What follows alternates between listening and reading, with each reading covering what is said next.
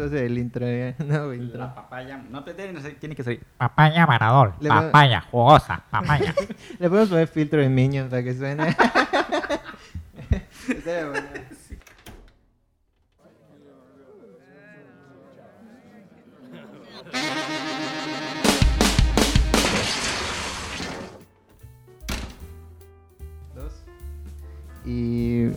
Muy buenas, muy buenas. Ya estamos de vuelta en, en Chismearte, en otra entrevista, en otro capítulo. Y hoy tenemos un invitadazo así de lujo, el alumno de- del maestro Castro Pacheco. Nah, éramos buenos amigos. o sea, Ah, ándale. El pupilo que heredó todo como Shifu y Po en Kung Fu Panda. Tenemos Ernesto toda la Novela. caja de centenarios que tenía bajo su cama. Ándale. Tenemos hoy Ernesto Novelo. ¿Y cómo está? Es- ¿Cómo le decimos maestro, licenciado? Ernesto, ¿no? Ernesto. Erne- Ernesto, ya cállate. Sí, Muy bien, muy bien, la verdad. ¿Cómo está? Muchas gracias por, por aceptar la invitación. Muchas gracias por invitarme. Este, pues ya vamos a, a- a iniciar eso. Sabemos que tenemos eh, a puerta cercana una exposición ¿no? con el museo, con el Macay, entonces lo vamos a ir to- tocando un poquito más adelante. Pero Muy lo bien. primero, para, para empezar, vamos a hablar, quisiera saber, quisiéramos saber cuál, cuál fue su inicio, cómo empezó usted en, eh, en su carrera como artista o gestor, cómo se metió de a poco al mundo de las artes. Pues Yo creo que fue un accidente, ¿no? Capaz que hasta mi, mi nacimiento fue un accidente. Han pasado, así ha sido todo, ¿no? Eh, Como estamos platicando al principio, como que no me gusta lo planeado. Ajá. Me gusta ver, órale, ¿qué sale? A Sí. ver qué vamos a hacer el día de hoy cada vez que me despierto. Entonces, eh, eso de decir que yo pintaba desde niño y la madre, ¿no? Como en Ajá. todas las entrevistas que me ha tocado ver, pues yo creo que un niño que no pinta un- es un niño que no está normal, ¿no? O sea, pa- partiendo de eso, y eso me lo enseñó don. Fernando. Don Fernando me decía, un niño que no pinta cuando es bebé, pues es un niño que no está bien. Sí. Sí, es una señal clara. Así que no podemos partir de que, que- que desde siempre lo supe. Yo creo que eh, empiezo la carrera de Derecho en Oaxaca. Cuando termino la prepa aquí en Mérida no había, todavía no estaba ni la SAI ni la UADI. Ujú. Creo que posiblemente hubiera acabado en algunas de las dos escuelas. Sí.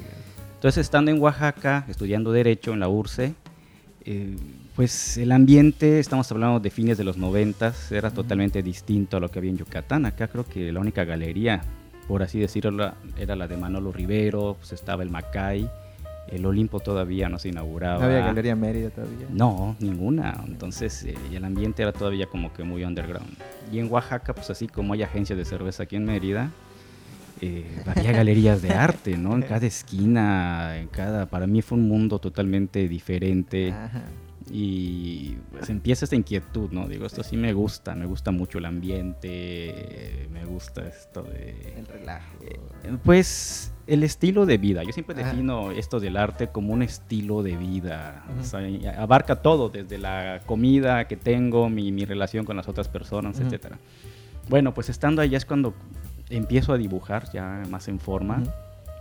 Estoy algunos años en Oaxaca y en el 2001 regreso a Mérida, pero ya con la inquietud de verdad de, Sí, sí. pues, de que esto me gusta, ¿no? En realidad me, me atrajo este ambiente. Y yo pongo el 2003 como mi inicio profesional, fue cuando debuto, ya es la primera vez que expongo de manera Como formal artista. como artista, en Plaza Dorada, en las puertas de Soriana. Ah. No se paró ni una mosca, ¿no? Pero pues eso fue, y volvemos a las casualidades, ¿no? De que a lo mejor yo nací por casualidad, a lo mejor yo llegué al arte por casualidad. Y el primer día que yo debuto como pintor, oficialmente o profesionalmente, pues ese día fue 10 de mayo del 2003, es decir, a las 12 del día, fue sábado de hecho. Conozco a Mesker Maseget, ella es la directora del SOMA Internacional, Museo SOMA en Etiopía, que por esos azares del destino andaba aquí en Mérida con una beca del MoMA, investigando sobre artistas jóvenes yucatecos y que en esa época pues no éramos tantos. Y coincide con nosotros en esta exposición, empiezo a guiarla. Y bueno, es una historia larguísima como para contarla en este podcast, pero pues conocerla a ella, eh, ella me postuló para la misma beca que ganó, yo la gano, me voy a África, Europa, y bueno, Oh. pues todo ha sido una suerte de hechos eh, pues extraordinarios. Todo, todo. Hasta el día de hoy, pues ha, ha pasado muchas cosas en mi vida muy buenas y que no me las esperaba. Ah, qué buenas coincidencias, ¿no? Eh, Y, y sabemos que igual es, es gestor, ¿no? Como su vida de, de artistas lo fue posicionando, a- Pues- a- lo fue llevando a hacer gestiones de a poco. Eh, como- yo creo que fue mi inquietud, curiosidad. No sé, siempre digo, ya no vuelvo a hacer nada. Y a los dos días estoy organizando otra cosa. Entonces viene, desde antes de pintar, incluso en el libro de la plástica yucatanense, Jorge Cortés lo menciona, que antes de pintar yo ya organizaba exposiciones. Hubo una época donde la única galería, y creo que ya no hay, en el poniente de la ciudad estuvo en la inalámbrica. Y yo organizaba exposiciones allá muy importantes. Hay dos colectivas muy fuertes.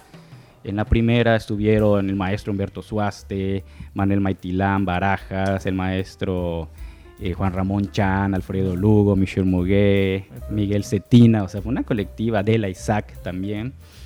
Eh, de ahí algunas colectivas de artista joven, Art Ho estuvo con el maestro Lizama. Cuando fue el Mundial de Tiro con Arco hicimos una exposición de arte mexicano. Eh, sí, donde estuvo Carlos Mérida, José Luis Cuevas, creo que lleva Tamayo. O sea, realmente sí se hicieron cosas importantes en esa zona hasta que cambia el gobierno y pues queda en el abandono. Ese, ese lugar es extraordinario, la casona del, de- del complejo olímpico La Inalámbrica Ah. Ajá. en ese momento estaba espectacular, de verdad, la- las instalaciones. Alguien, no sé quién lo construyó, pero lo dejó hecho para exponer obras de arte, porque hasta la iluminación era mejor que en otros museos de la época. Wow. Increíble. Y se perdió. Entonces, esta inquietud de hacer y de promover siempre la he tenido. Es más, lo de la gestión es curiosidad, porque aparte nunca he cobrado un peso. O en alguna ocasión me habrán pagado una curaduría, pero es así que me acuerdo porque es la única, Sí. ¿no? Entonces, y eh, por ejemplo, la primera, y creo que única, no bueno, creo que, que alguna vez Roy hizo algo en África, pero la primera exposición de arte yucateco en África Central yo la llevé a Etiopía, a la Escuela Nacional de Wow. Bellas Artes, y está publicado. Eh, y no solamente llevé pintura, llevé gráfica, llevé Ujú. fotografía, eh, también llevé arte popular. Ah, ok. ¿sí? Y toda la colección se quedó variedad, ¿no? allá en, en- en Etiopía, en la Escuela Nacional de Bellas Artes, que se inaugura al mismo tiempo que mi individual.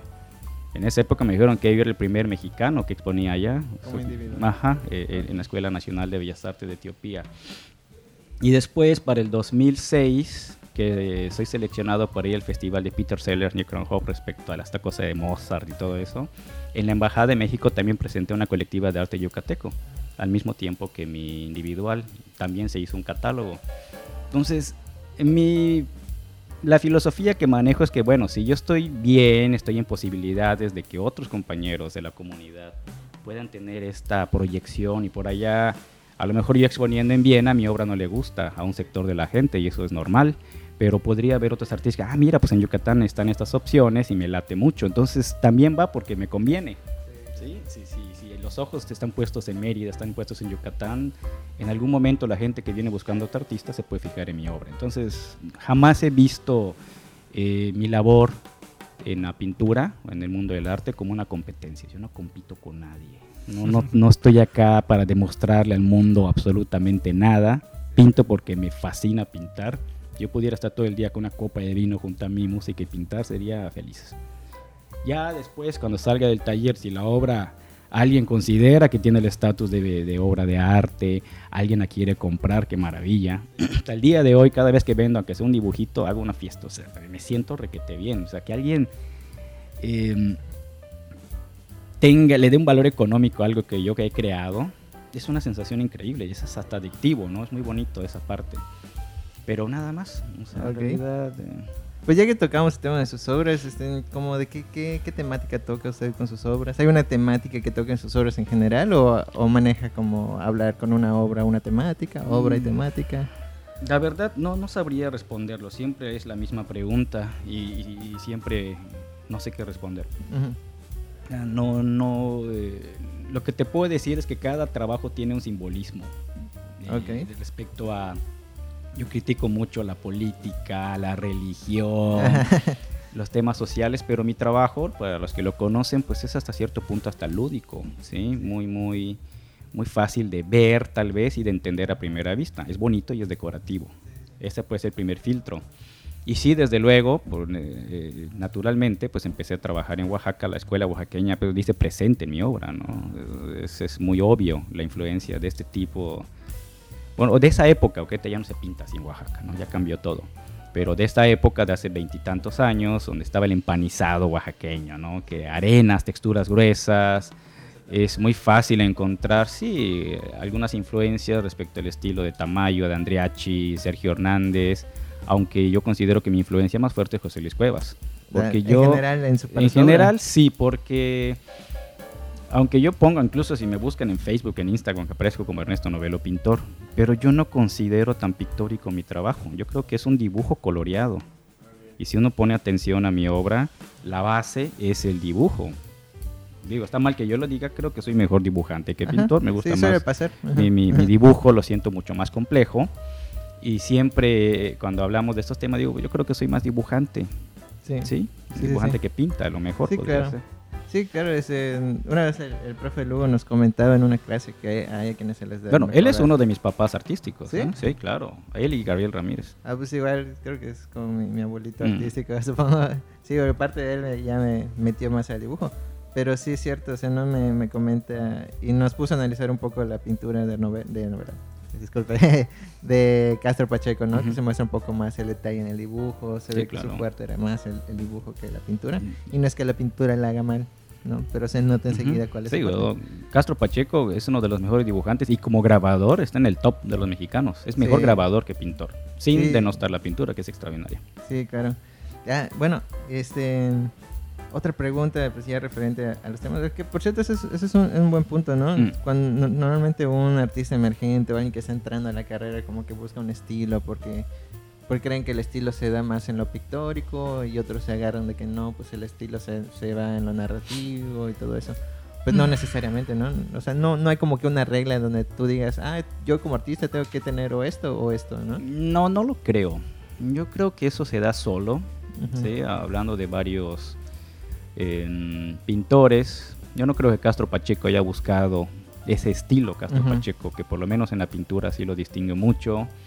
En el caso de Gabriel Ramírez, que se me hace mucho más auténtico Sí. ¿sí? que, que Castro Pacheco respecto a un análisis crítico de la obra, tampoco buscó eh, don Gabriel esa línea que lo distingue. Yo creo que es el trabajo constante eh, y enfocarse en un como que... Es que ayer hablaba precisamente con Emilio Salazar, un amigo de Sí. acá, otro colega, y es que no controlamos la pintura, creemos que controlamos la pintura, pero a la mera hora, incluso hasta los más disciplinados, la, la pintura te va llevando por otros caminos, entonces es muy difícil imponerlo. Eh, yo recuerdo, por ejemplo, ahorita que se cumplen, creo que ya son siete años del fallecimiento de Omar Rosiles, él era muy amigo mío. De hecho, la semana pasada se cumplen estos siete años de, de la partida de Omar, siete, ocho, algo así.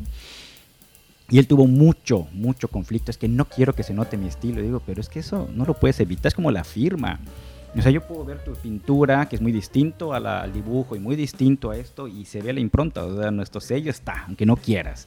¿Sí? Eso de decir que voy a provocar un estilo, pues se me hace artificial, ¿no? Se me hace como que no. Se va, es como decir, ah, mira, se operó la nariz, ¿no? O algo así. En cambio, eso sale solito. Sí, es como muy, muy de apariencias, ¿no? Eh, Ah, muy, muy buen punto, sí, porque sí, sí se da como que cierto conflicto ahí. Pero pues ya ha llegado a eso. eh, vamos a hacer unas preguntas, una dinámica propuesta por el Dios. licenciado, ¿no? Vamos a hacer una, una- Le voy a decir unas palabras Ok. y usted me va a decir lo primero que se le venga a la mente referente a esas palabras. Puede ser una palabra, puede ser un- una tesis completa, una queja y luego, luego, A ver. luego lo editamos, no hay problema. Ok. Dale, la primera palabra es gestión. Gestión, Dios mío, cómo sufro esa palabra, sufrimiento. yo creo que la gestión como tal, Ajá. hablando de la gestión cultural que nos ocupa, está muy mal eh, valorada, sobre todo en el medio en general. Pero acá en Yucatán la gestión no está muy bien vista, para empezar ni es pagada. O sea, si yo llego y quiero cobrar una curaduría, me van a mandar al demonio, ¿no? Sí, para claro. empezar. Es mucho esfuerzo una gestión, uno piensa... eh, por ejemplo, recientemente acabo de cerrar una, colectiva de arte mexicano en Tizimín y yo fui el encargado de la gestión junto con la maestra Taimi Pérez. Y es una chinga, o sea, es eh, Sí. desde la curaduría, transporte, resolver fichas, es- es- es- es- nunca se acaba. Ajá. O sea, yo la gestión, cuando escucho la palabra, verga, o sea, brinco, porque sí, sí, eh, es un trabajo muy ingrato. Hoy por hoy.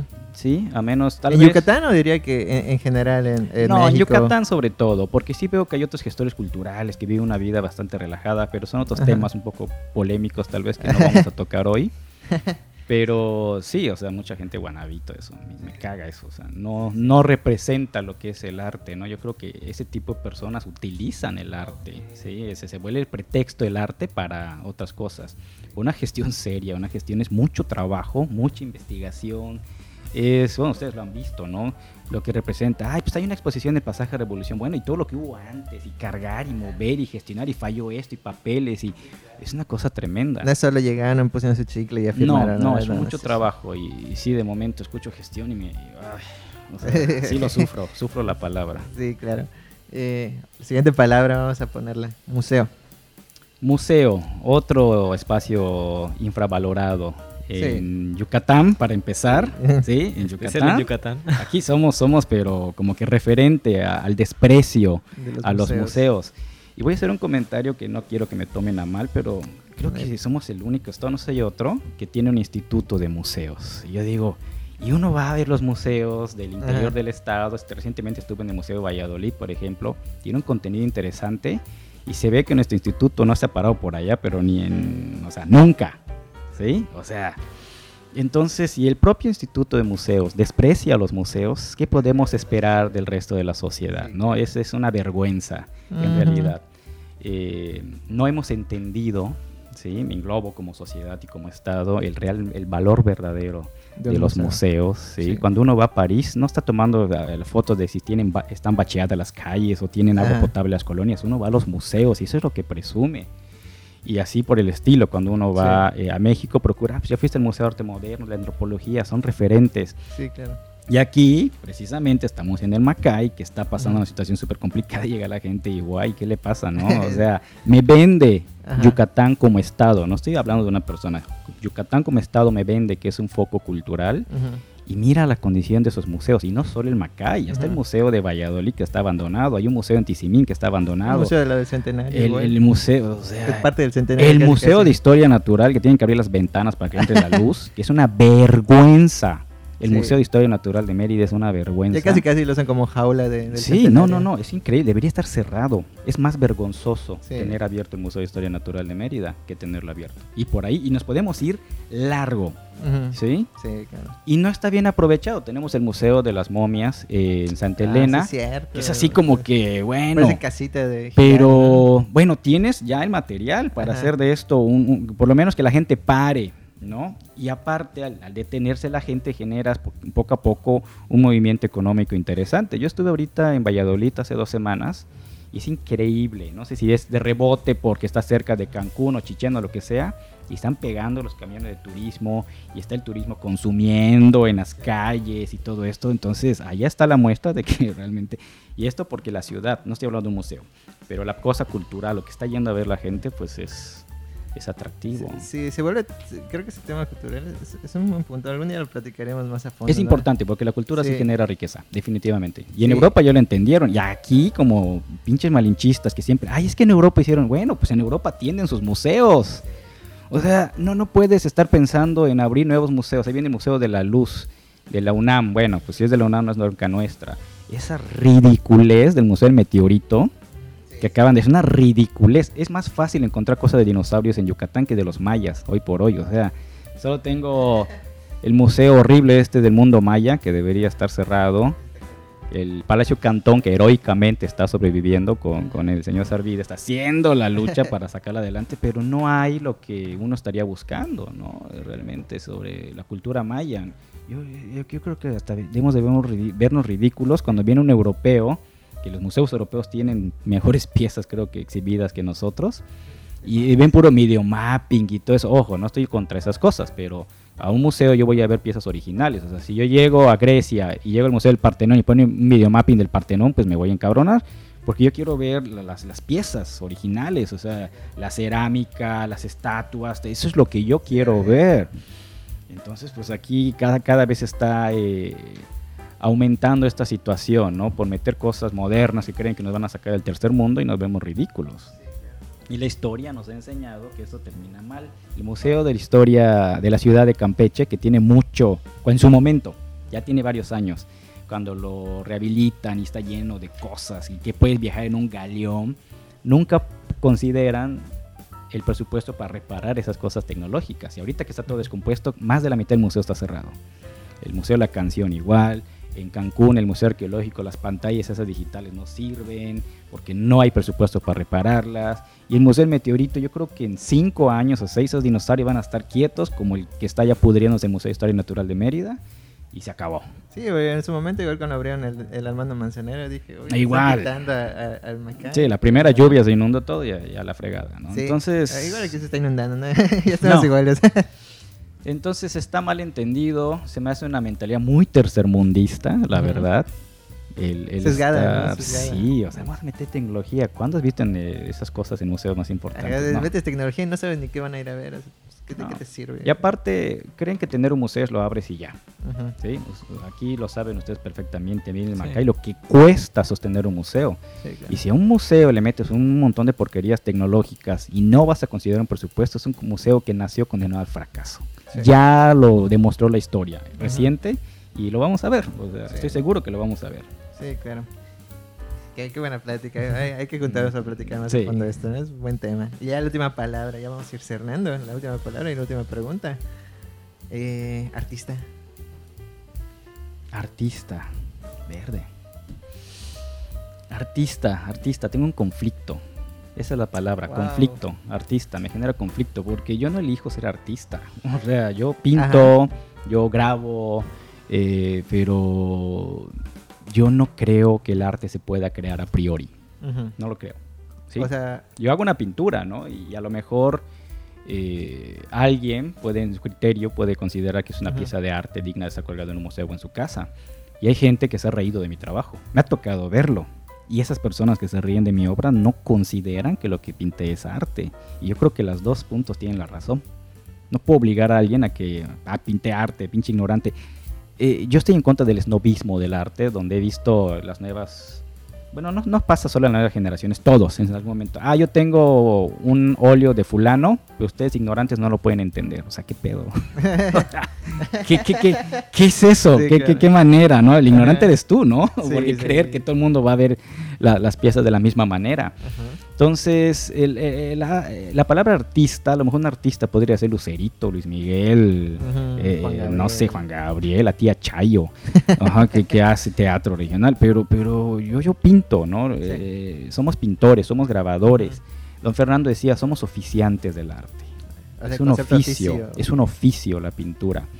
Y si yo tengo la suerte de que alguna pieza mía en el futuro acabe en un museo o en una colección privada importante, va a ser un privilegio, porque alguien le otorgó el estatus de arte a Ujú. esa cosa que yo creé.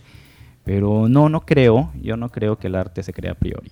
La, la pregunta, como, no sé si es una paradoja, pero es una, una buena pregunta, una buena constante. ¿Qué hace, o sea, qué se hace primero? ¿El huevo o la gallina? ¿Qué es primero, el arte o el artista?